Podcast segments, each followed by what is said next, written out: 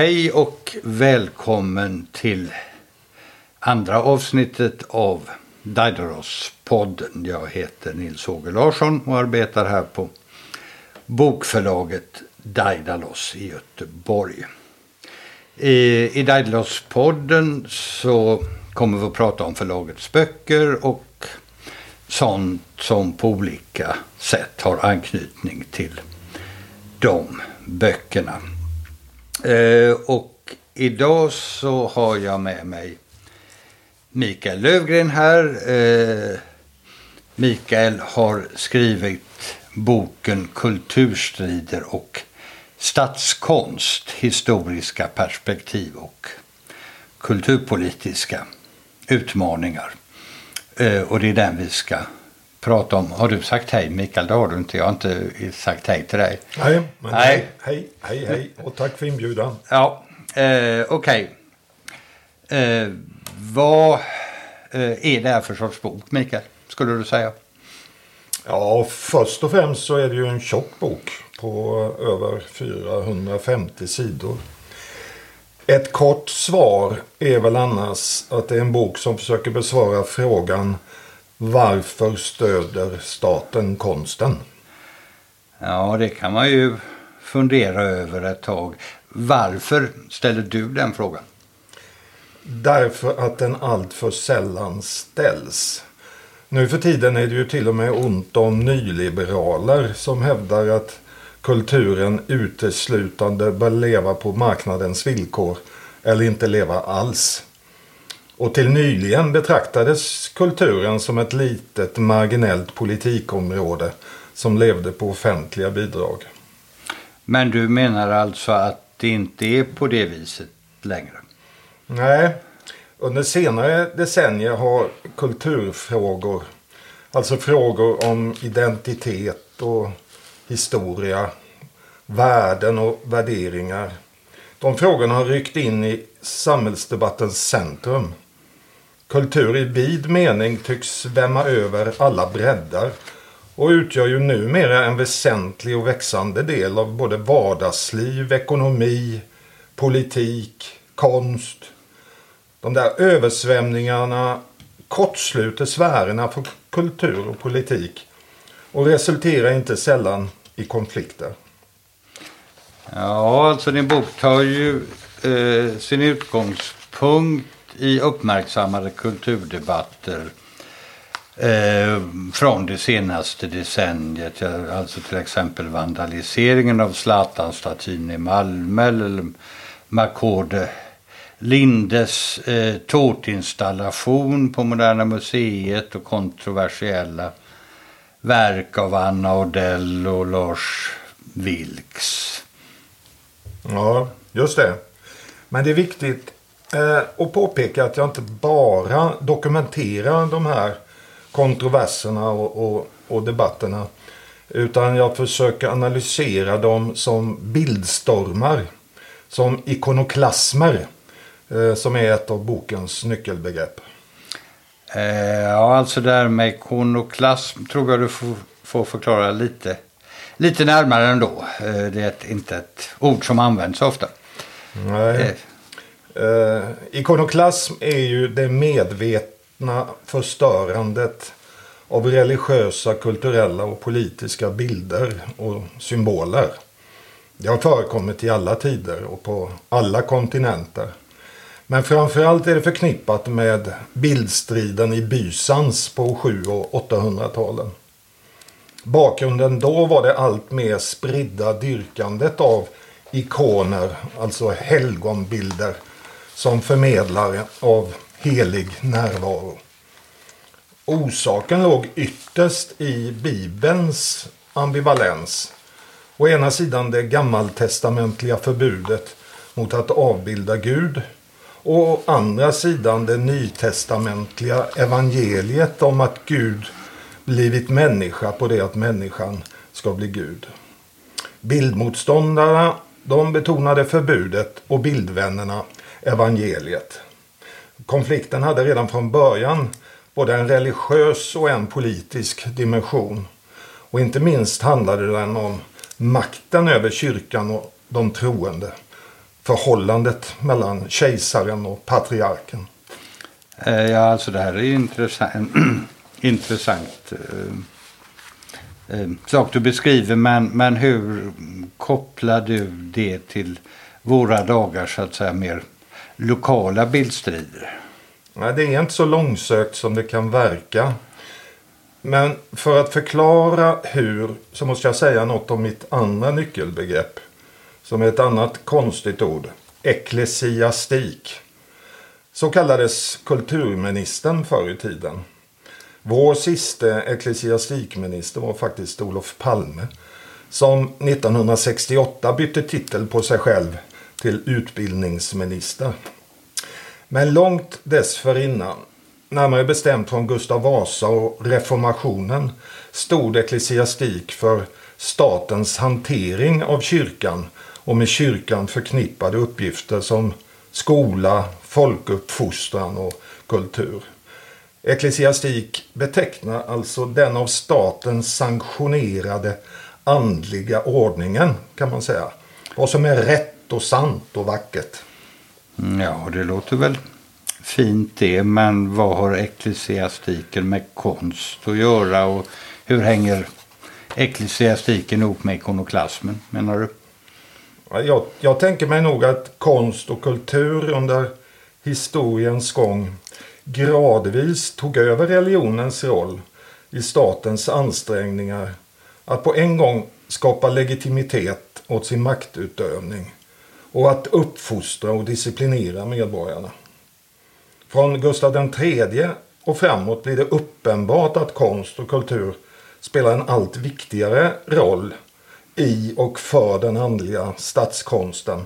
Eller med ett modernare, modernare begrepp, eh, de ideologiska statsapparaterna.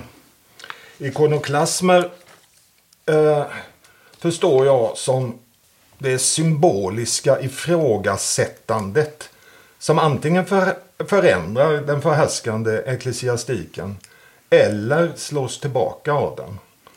Och det är den här dialektiken mellan ecklesiastik och ikonoklasm som utgör historien om det spänningsladdade förhållandet mellan kulturstrider och statskonst. Mm, ja, det är ju det som den andra delen i, i eh, boken handlar om. Där du går igenom eh, ecklesiastikens och ikonoklasmens historia från romersk antik och via Bysans och, och reformationen och här i Sverige då fram till Gustav III och Bernadottarnas kamp för att med kungens hjälp värna kungamakten gentemot underklassens krav och, och det moderna genombrottets ikonoklaster, Strindberg och andra. Eh, vi kan väl komma tillbaks till det eh, sen, men först skulle jag vilja ändå gå tillbaks till eh, den inledande delen i din bok. Eh, för det är ju inte bara alltså konstkontroverser du, du eh, talar om där. Du tar också upp till exempel Chip to Gaza och Spot Spotify och metoo-rörelsen och stridigheterna kring Svenska Akademin och, och Dramaten. En del av det där, eh, eller en del av de exemplen kanske man inte riktigt skulle vänta sig eh, att finna i en, en bok av det här slaget? Nej, det, det är nog riktigt. Eh, men för att göra det här begripligt så, så tror jag det är, eh, grundläggande att eh, inse att de här ikonoklastiska striderna på 2000-talet eh, de utspelar sig i ett medialt sammanhang som genom digitaliseringen fungerar enligt en helt, helt ny skala kan man säga. Bildstormar globaliseras med blixtens hastighet. En karikatyr i en lokaltidning orsakar upplopp på andra sidan jordklotet. Ett Twitterinlägg skapar en världsvid proteströrelse. Den här enorma kraften och makten som ligger i detta har både stater och företag kriminella och civilsamhälle inte varit sena att, att utnyttja. Och det är på det här symboliska slagfältet som nutidens kraftmätningar äger rum mellan ecklesiastikens försvarare och deras ikonoklastiska utmanare. Mm, skulle du kunna ge något konkret exempel på det? Här? Ja visst. Eh, kraftmätningarna är ju inte begränsade till olika uppfattningar om vilka prioriteringar som bör göras inom svensk kulturpolitik. Eh, ta till exempel konflikten i Mellanöstern. Bilden av den konflikten är politisk hårdvaluta. För att motivera sin politik har den israeliska statsledningen intresse av att utmåla den palestinska befolkningen i Gaza till exempel som mordiska terrorister. Ett solidaritetsprojekt som Chip to Gaza syftar till att ersätta den nidbilden eh, med en bild som visar palestinierna som människor med samma rättigheter och skyldigheter som alla andra. Vi som deltog i det där projektet var alltså ikonoklaster som för att uppnå vårt mål var tvungna att jobba på flera nivåer samtidigt. Lokalt, medialt och att utrusta och bemanna ett skepp som faktiskt kunde segla till Gaza och på samma gång utgöra en inspirerande frihetssymbol för hela projektet. En ikon om du så vill. Tillsammans kunde de här dimensionerna knyta ihop det lokala och det globala. Det konkreta och det mediala. Den egna insatsen och det gemensamma målet. När man idag talar om mediejippo eller symbolpolitik för det mesta i, i nedsättande ordalag tror jag det är precis det här man menar utan att riktigt inse det. Eh, politisk aktivism sker idag i betydligt högre grad i fler dimensioner än vad det har gjort tidigare. Alltså du ser metoo och Black Lives Matter som ikonoklastiska rörelser? Alltså. Ja, i allra högsta grad. Men vem representerar i så fall eh, den förhärskande ordningen? Är det kulturministern eller? Ja, låt oss ta stridigheterna eh, häromåret kring två av våra förnämsta kulturinstitutioner, Svenska Akademin och Dramaten. De är båda hörnstenar i en månghundraårig ecklesiastisk maktordning som av sin kungliga instiftare en gång fick i uppgift att förvalta snille och smak och konstnärligt värde. Därigenom skulle de till sin höge beskyddare skänka ära och legitimitet. Men det där äreförmedlandet funkar inte så bra idag. Inte ens när skandalerna uteblir skänker akademin eller Dramaten särskilt mycket ära till kulturministern eller staten. Deras symboliska kapital i dagens samhälle är bara till liten del synligt och explicit.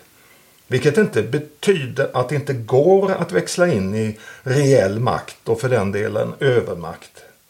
Kvinnorna som vittnade under metoo avslöjade att bakom de fina fasaderna dolde sig en ordning som tillät patriarkala och till och med kriminella övergrepp. Kvinnornas avslöjanden kan därför betraktas som ikonoklastiska handlingar som slog sönder en orättfärdig ordningsbild av sig själv. Eh, Okej, okay, men med utgångspunkt i den här dialektiken då så gör du ju i bokens tredje avdelning en sorts periodisering av kulturpolitikens moderna historia i, i Sverige från sekelskiftet 1900 fram till idag. Eh, varför gör du det? Syftet är att vidga perspektivet på kulturpolitik. Som jag sa i, i början av vårt samtal betraktas kulturpolitik ofta som något som tillkom på 1970-talet och som därför hanteras som ett litet avgränsat politikområde bland andra i välfärdsstaten. Föremål för vad engelsmännen kallar cultural policy, det vill säga kulturpolitik som byråkratiska tekniska åtgärder. Eftersom jag är nyfiken på frågan varför stöder staten konsten vill jag undersöka kulturpolitikens historia ur ett vidare perspektiv. Det som anges av engelskans politics, det vill säga kulturpolitik som ideologisk, estetisk samhällskraft. Mm, alltså de här tidiga, tidigaste kulturpolitiska perioderna benämner du försvarspolitik och identitetspolitik. Det är beteckningar som kan te sig kanske lite förvirrande. Eller ja. Mm. Alltså, om, om vi går tillbaks till slutet av 1800-talet så kan man nog säga att kulturpolitiken befann sig nära nollpunkten. Hovet ansåg sig inte längre ha råd att finansiera eh, kulturen. Och staten var ännu inte beredd att ta det ekonomiska ansvaret.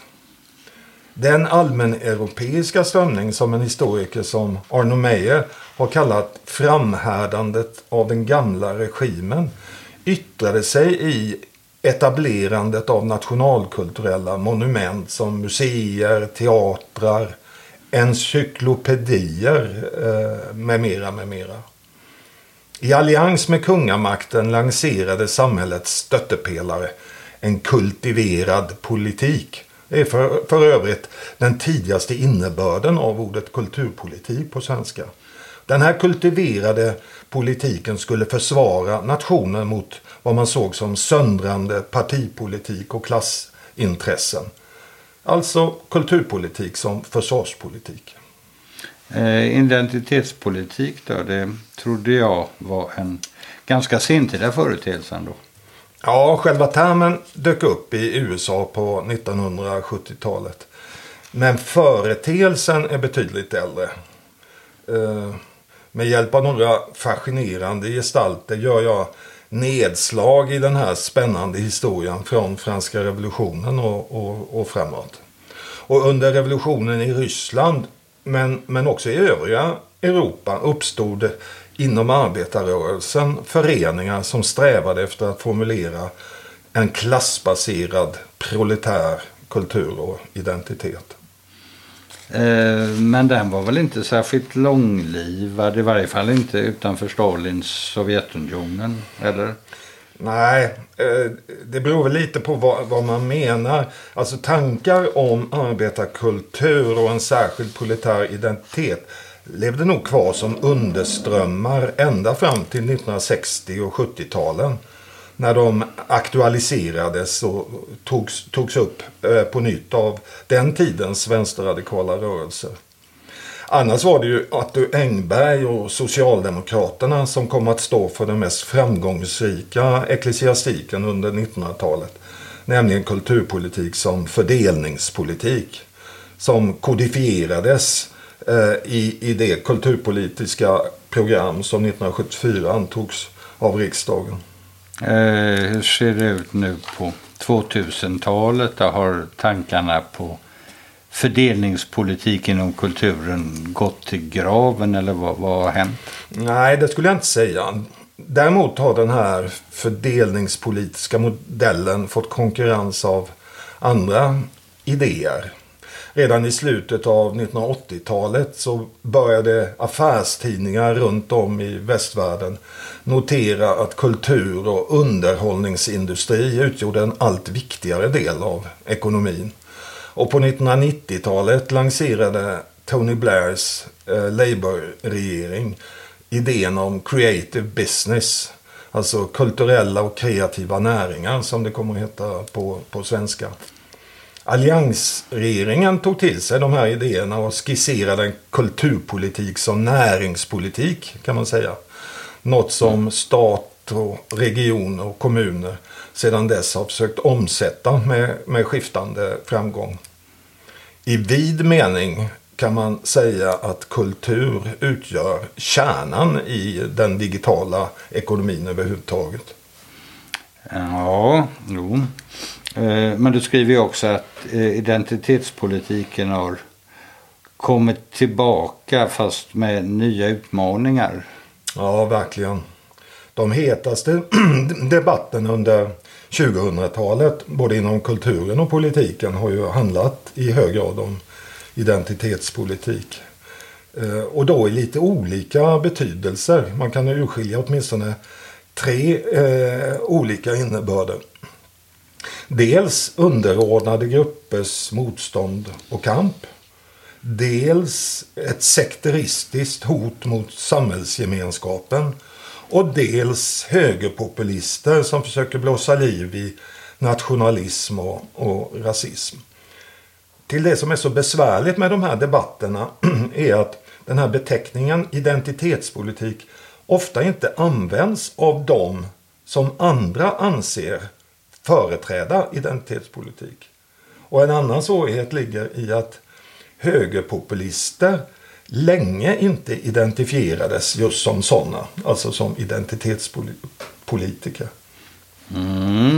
Eh, när man pratar om, om identitetspolitik så pratar man ju också ofta om något som brukar kallas minnespolitik. Hur hänger det ihop med, med identitetspolitiken och menar du att de debatterna rör sig, att eller att det handlar om likartade frågor? Ja, eh, det menar jag. Eh, och det är också väldigt tydligt att de här debatterna ofta löper parallellt och griper in i varandra. Djupast sett så handlar ju minnespolitik om hur historien kan och bör manifesteras. Eh, vilket får praktiska konsekvenser. Enligt vilka principer ska museerna jobba? Vilka statyer bör rivas eller resas? Bör skolan införa en obligatorisk litteraturkanon? Ja, som du hör så alla de här eh, frågorna eh, har ju varit föremål för heta debatter under det hittillsvarande 2000-talet. Och vissa, som kretsarna kring Sverigedemokraterna, går ju ännu längre och pekar ut till och med den, själva den svenska nationen som en idol att tillbe. Deras ikonoklasm kan man säga riktar sig mot allt och alla som kan förknippas med något mångkulturellt eller egentligen pluralistiskt samhälle.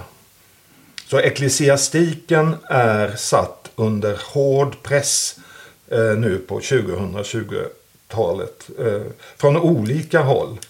Och ett sätt som den försöker rädda sig är med hjälp av lagstiftning.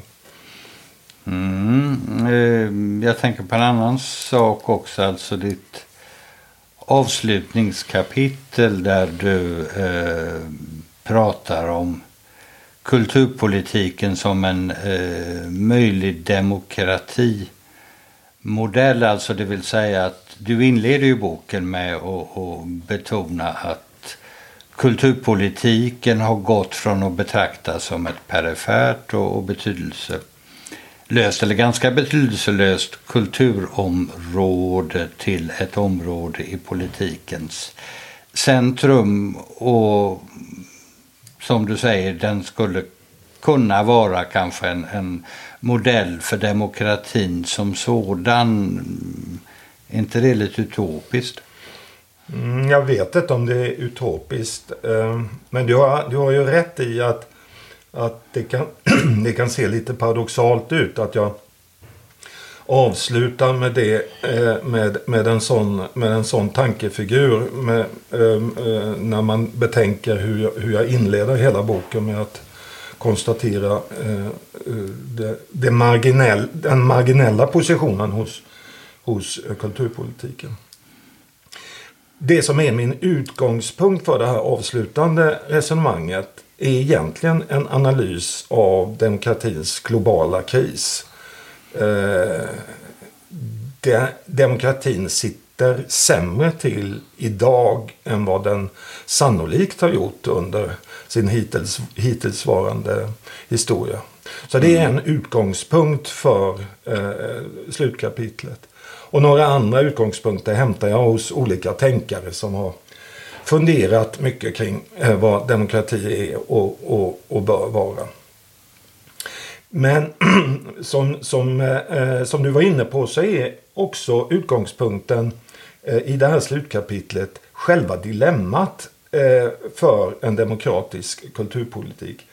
Eh, detta att den ska försöka förena två ambitioner som kan tyckas vara oförenliga. Dels att låta så många som möjligt få tillgång till och kunna delta i kulturlivet. Dels att skapa förutsättningar för god konst. Det kan ju se ut som att en kvantitetsprincip står mot en kvalitetsprincip.